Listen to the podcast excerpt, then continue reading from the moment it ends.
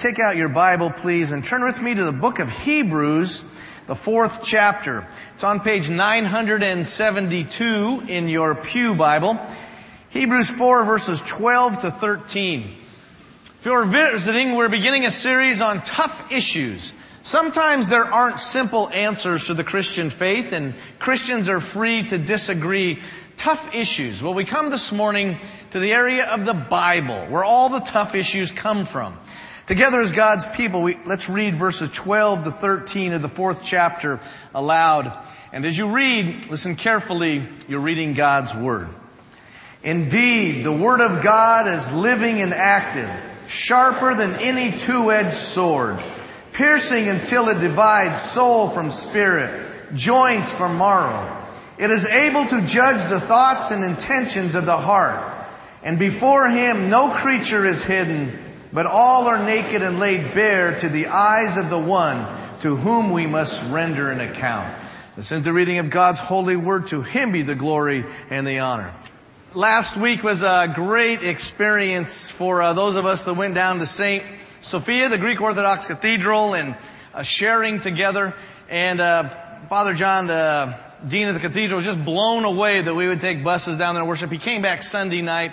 And our uh, mission, as you know, is to help make Los Angeles the greatest city for Christ in America. And it's going to take the whole church to do that, to reach the whole city.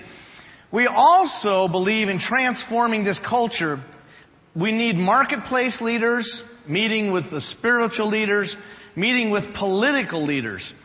Last week, Carol and I were all week back in Washington D.C. for the uh, National Prayer Breakfast where the Senate and the Congress gather together and the President addresses and a time of meeting together and Christian men and women uh, from both sides of the aisle, Democrat and Republican, trying to come together and to make this nation better. You know, and I got to tell you one thing about D.C.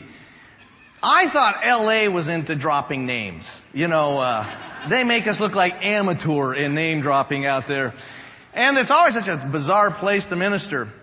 One of the more famous uh, stories is of I don't know where it was from, but a priest that was out there on his 25th anniversary, they were giving an award to. He'd been a parish priest there and they were waiting at the banquet and a politician was going to introduce him and the politician got hung up in traffic and doing some deals and so they asked the priest if he'd give a few words in the meantime before his award and he said when he first came to DC, he uh, thought it, he was a little suspicious and he, he thought, my goodness, everybody has problems, but the decadence that was there.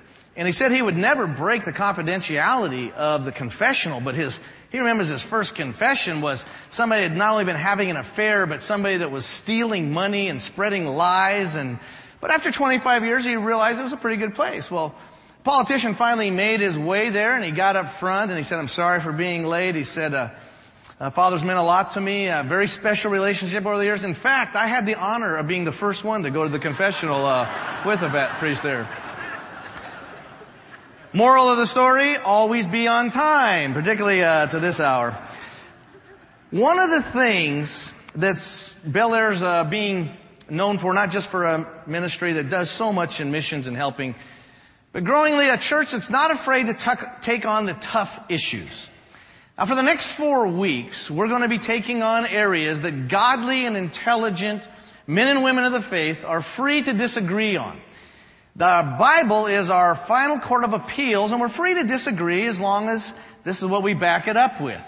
And we'll all have different opinions. You'll have your opinions and I'll have the right ones and I only do this every 18 months because it takes me that long to answer all the hate mail that comes in. But next week we're going to be looking at sexuality. And what does the Bible say about that? Then we're going to be taking a look at smoking, drinking, and R-rated film and all everyday pleasures. What does God say about that? Then we'll be taking a look at ghosts and demons and spiritism. And then we're going to start a series on prayer because we're going to need a series on prayer after we uh, do this. But I want you to come in the mornings and be prepared with your heart. This morning we take a look at the source of all controversy for Christians, this book the Bible. And as we get ready to come to this communion table, and this is not a table of any denomination, but of our Lord Jesus Christ. Those of us that went down to St. Sophia's, uh, Father John went out of his way to be gracious, but saying, I'm sorry, it's a closed communion, so that they might protect only those that understand what's going on to come. We believe as Presbyterians that this is open to anybody who calls upon Christ as Lord and as Savior to come and participate. This book, throughout the ages, the scholars and saints and followers of Christ have had two convictions. One, this is the inspired written Word of God. But we do not worship a book. We worship the living Word, the risen Jesus Christ. Yet everything we know about the risen Christ comes from this book. And Bel Air, the bottom line is this. The more you and I know this and we study it and we love it and we meditate upon it, the more we open ourselves up to let the risen Christ be able to empower us and use us. The more you know this, and I'm not exaggerating on this, the more powerful your life can become. It takes an intelligent faith. I get so sick of all the juvenile arguments about this not being inspired of God that is out there. And yet, a child is the one who picks up faith first. And we're going to take a look at that. We are not a bunch of happy deists in here that there might be a God out there making holy guesses about what life is all about. We've got a written word that is trustworthy and sure and I have staked my soul and my eternity on it. And if you're smart, you have too. Amen? Let's turn with us over to 2 Timothy. Let's take a look at this. In the third chapter, page 967 in your Pew Bible, 2 Timothy 3 verses 15 to 16. This is a man's death letter. Saul of Tarsus, the great rabbi, the apostle Paul, we call him, is on death row. He knows he's going to be executed. He has no doubt about it this time. He will not be set free. And he writes to his beloved Timothy. And he writes to him, if you were going to give a last letter to somebody, last time you'd ever see them, you knew you were going to die, what would you tell them? Here's what he says. Verse 15. I'll look up and, uh, let's start reading 15 and 16 together. It's in the middle of that paragraph and how from childhood you have known the sacred writings that are able to instruct you for salvation through faith in Christ Jesus. All scripture is inspired by God and is useful for teaching, for reproof, for correction, and for training in righteousness, so that everyone who belongs to God may be proficient, equipped for every good work. Well, the first question we have to ask, what kind of a book is this? How am I supposed to read it? You read the poems of Robert Frost different than you read the LA Times. Same language, different style.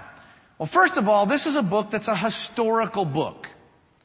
We do not believe that the Bible fell down out of heaven.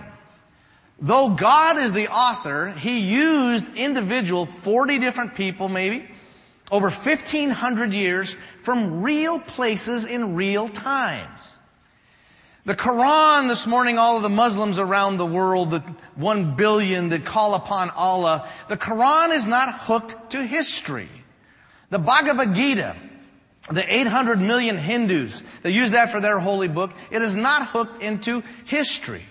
The Book of Mormon and the Pearl of Great Price, or all the New Age or the Scientology, whatever religion out there, it's not hooked to history. This book is unique. It came from a real historical time from real people. Well, so what? What that means is the more you and I know about the time that it was written in, the closer we can get to what the Lord was trying to say. As we've said, the more you know what God said, the more you can say what God is saying. And sometimes there's just things that seem really strange out there. It's like a bizarre world. I just talked to somebody who three times they've tried to read through the Bible and they're doing fine and they slam into the book of Leviticus. And they just go, what is that all about? Well, it's a spiritual coloring book to God bringing people in the bronze period, 3,500 years ago, what he's about. You who have Jewish friends, or if you're Jewish, if you grew up kosher, you did not ever have a cheeseburger. No milk with meat, if you have kosher friends. Another thing, don't send them crab dip, okay? They're, they don't, can't do shellfish either. Why is that? Why not milk and meat? Because in Leviticus it says, thou shalt not boil a calf in its mother's milk. Why does God care about that? Does he hate cheeseburgers? It was a Canaanite worship ritual. It was a fertility ritual, and God was telling them when you go into Canaan, you don't imitate the things they do.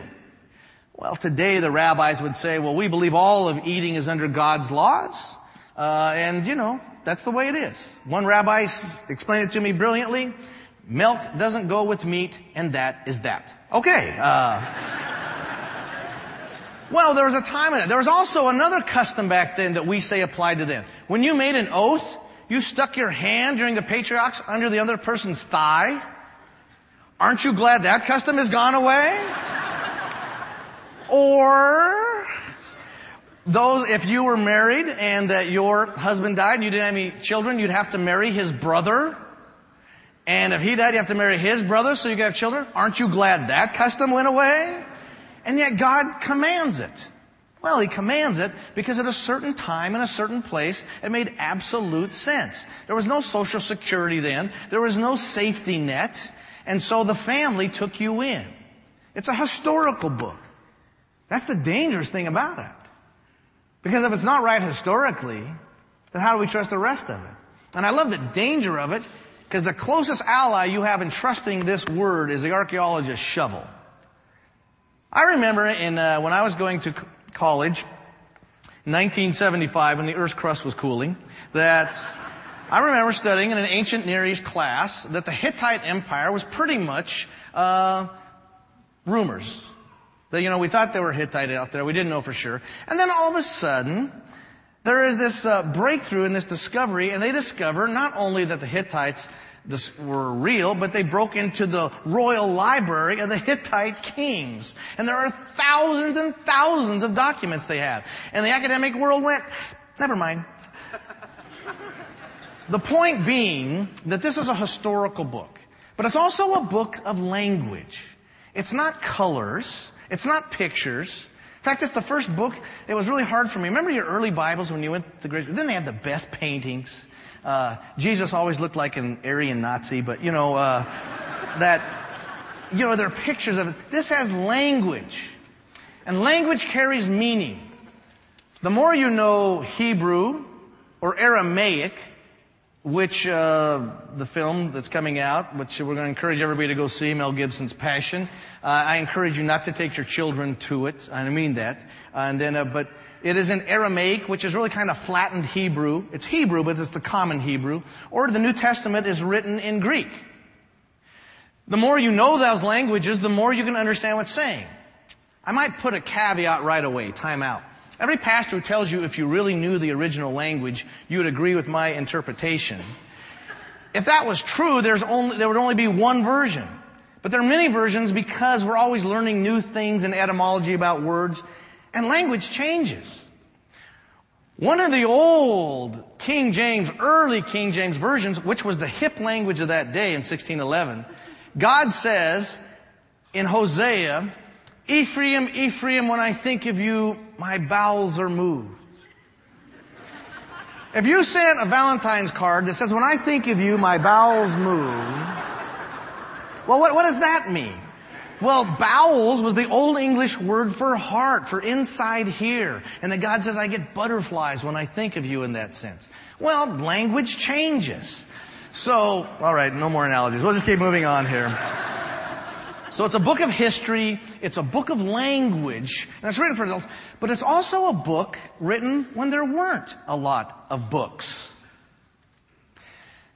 The word biblios, biblia, comes, which we use for book, really means scroll. Sefer, the Hebrew word.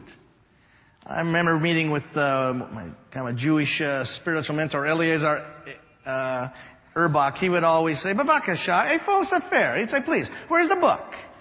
And I was always in trouble because they wanted to speak in Hebrew. Well, it's really a scroll. Do you know how many people were illiterate? No one sat down and said, I think I'll write a book, because people would go, what is that?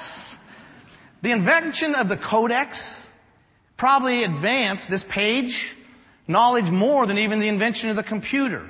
Because now you wouldn't have to have different scrolls, you could bind them together. But writing was still around, and that's why you hear in the Old Testament, thus saith the Lord, not thus writeth the Lord. And that's why hear, O Israel, Shema, Israel, not read, O Israel.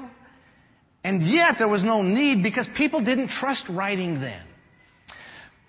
When you wrote, anybody can lie when you write. But when you talk to somebody eye to eye, that was corroborated. And the oral tradition was not only remarkably accurate, stunningly accurate.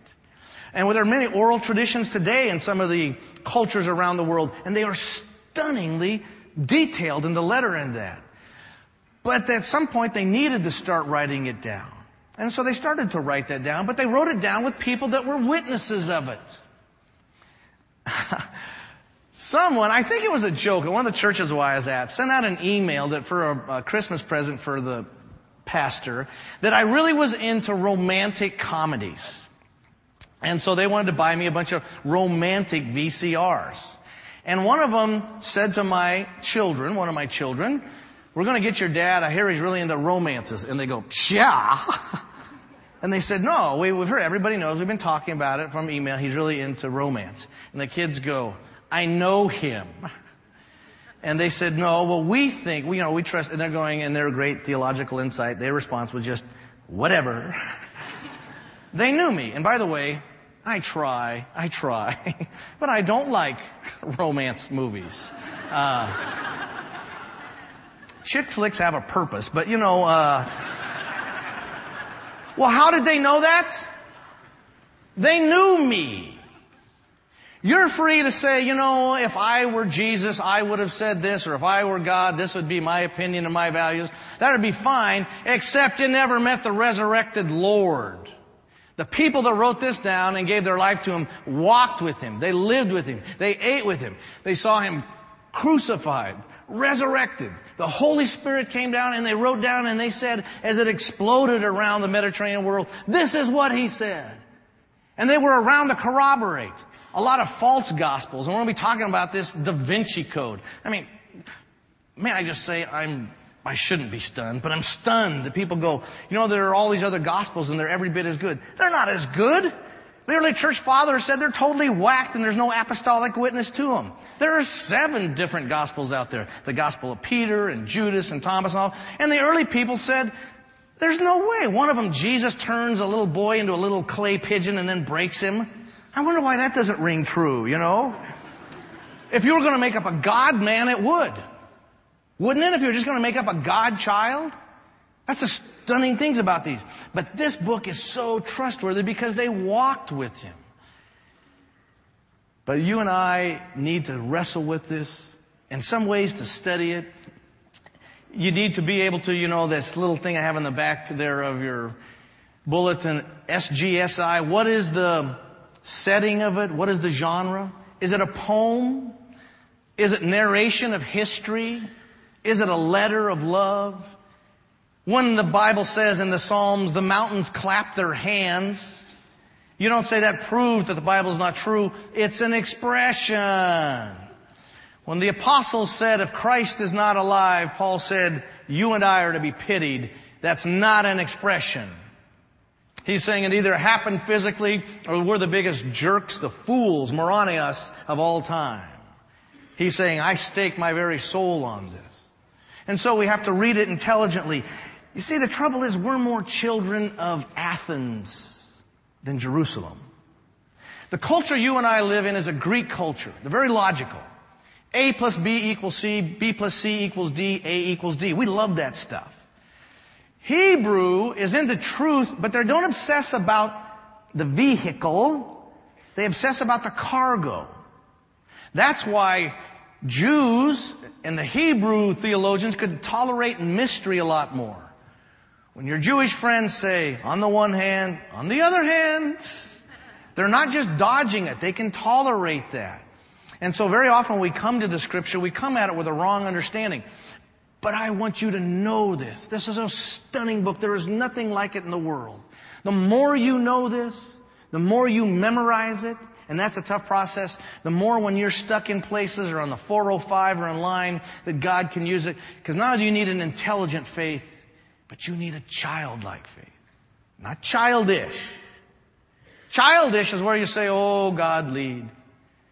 You know the guy that said, oh Lord, lead, and he turned it and he put his finger there and it said, and Judas went and hung himself. He thought, I'll try again. And then he turned and it said, what thou must do, do quickly. And he just closed it up, you know? God doesn't lead that way. The first thing though as we come together is that we trust it. The Holy Spirit, as you came in here this morning, you were just like me. You get out of this book what you bring to it. And we've all got our little preconceived categories and areas. And the first thing that it takes the grace of the risen Lord to do is to remove our pride. You read that the Word is alive and active. Does that mean the words are always shifting? No. It means that because Christ is alive, there's one true interpretation of a passage. You get the setting and the genre and the structure, and there's one interpretation with the words. But there's many applications. Roger will say, and Brenda will likewise, you can be up front and just preaching on blue the whole sermon. You talk about blue, you talk about the shades of blue, you have illustrations on blue, and on the way out somebody will say, thank you, I always had a question on yellow. And you think, what were they listening to? And the answer was the Holy Spirit. Because very often you find out you're talking about some area, but the Holy Spirit's saying we need to deal with this area. And he'll use them. Haven't you read a passage a hundred times? And then all of a sudden it'll leap out and, in something like a job or who to date or in what situation of marrying or, and there's no scripture in here that talks about investing, what to invest in. We'll see next week. There's no reference to oral sex. Does that mean God doesn't care? There's no reference to unplugging a loved one from life support, mercy dying. Does that mean we can't get anything out of here on there? The answer is no. Like a toolkit, God's truths, and Jesus was the perfect mechanic, if you will, bad analogy, but he could reach into the toolbox of God's Word, of the Torah, of the Scriptures, and perfectly apply them every time they tried to get him in a corner. They could never catch him. They could never corner him. It's like he was God. Like he knew the book really, really well, you know? And likewise, when we get to know this and to love it and to walk with it, and the more you memorize this, and I mean this, and the more you can put it, and it takes serious work, then the more that the Holy Spirit can activate. Some of us have given the Lord such a little hard drive to use. We got five or six favorite pet verses and that's it. And He's supposed to guide our life in this complex world in that time. And yet, the more that we learn this and commit it to our heart and study it, the more God can say, see, do this, do that, move in this direction. And He can use that. And it's all about finally trusting the Lord as we we're singing, it's all about Jesus. I'm sure you know the great theologian Karl Barth in the last century wrote Church Dogmatics. This great one of these human cortexes walking around, you know, and and they asked him to summarize his theology and he said, Jesus loves me, this I know, for the Bible tells me so.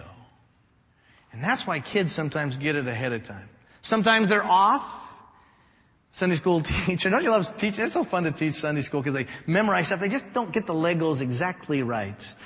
Some one teacher said, what's an epistle? And a little boy said, I know it's the wife of an apostle.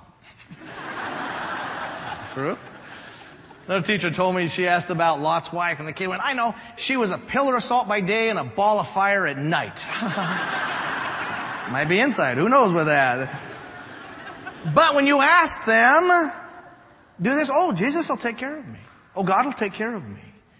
And then Jesus pulled out the standard of Torah, Talmud, Talmidim, it means student, he didn't bring a great rabbi. He didn't bring one of his disciples. He took a little child. And he says, you trust me like this. I will change your life. You give me a group like this and I will change this city.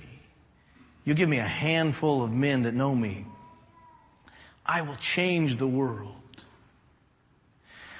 I was reading a moving account some years ago before the uh, fall of the Iron Curtain. And you know, we can so abuse scripture and misuse it. Someone gave me a Bible bar. What this is, is this has the seven foods of Deuteronomy 8-8 in it. And it has wheat, barley, raisins, honey, figs, pomegranates, and olive oil. And it claims if you eat this, it will regulate your appetite. It's true. I, I ate one and it makes you so sick, you will never eat again. I tell you that. You can have this later. But you know, that's what God didn't give us this to have Bible bars. He gave us His Word so that we can go and we can live life. And even in the most fierce anger and the hostility that people have against the Bible, you don't need to defend the Bible. You don't need to defend God. This, Christ is alive. He'll use this. Alexander Rostovtsev was doing a mockery on the gospel in a play called the Sermon on the Mount called Jesus in Tuxedo.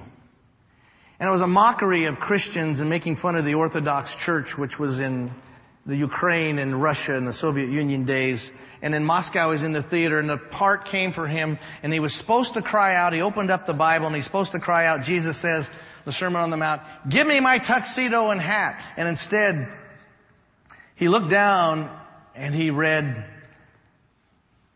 just kind of for grins, Blessed are the poor in spirit, for theirs is the kingdom of heaven. Everybody got a little nervous and then he read, Blessed are those who mourn, for they shall be comforted.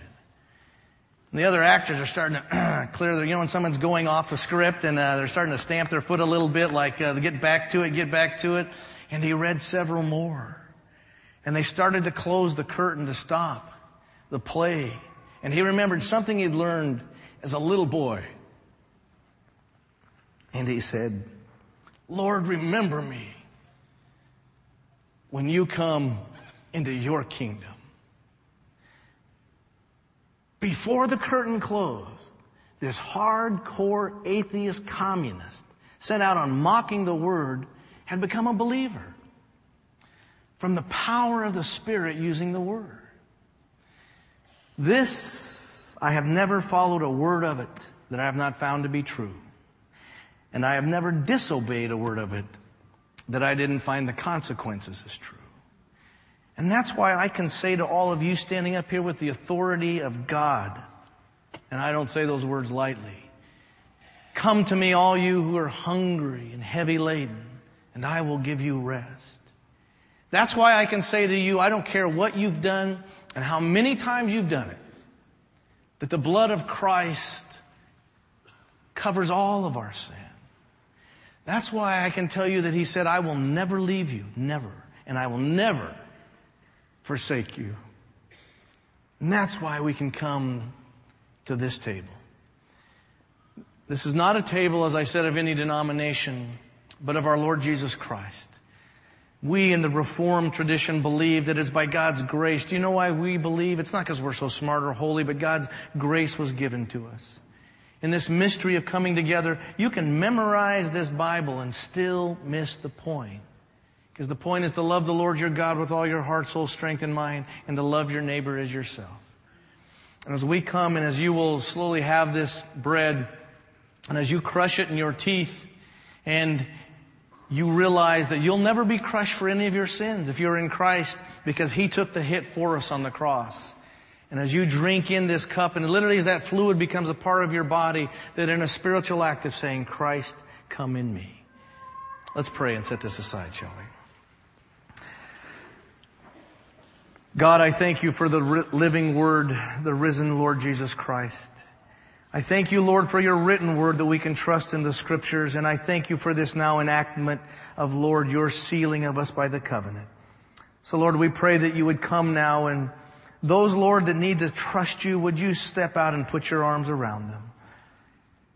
Lamb of God who takes away the sins of the world, have mercy upon us. Lamb of God who takes away the sins of the world, grant us your peace. In your name we pray. Amen.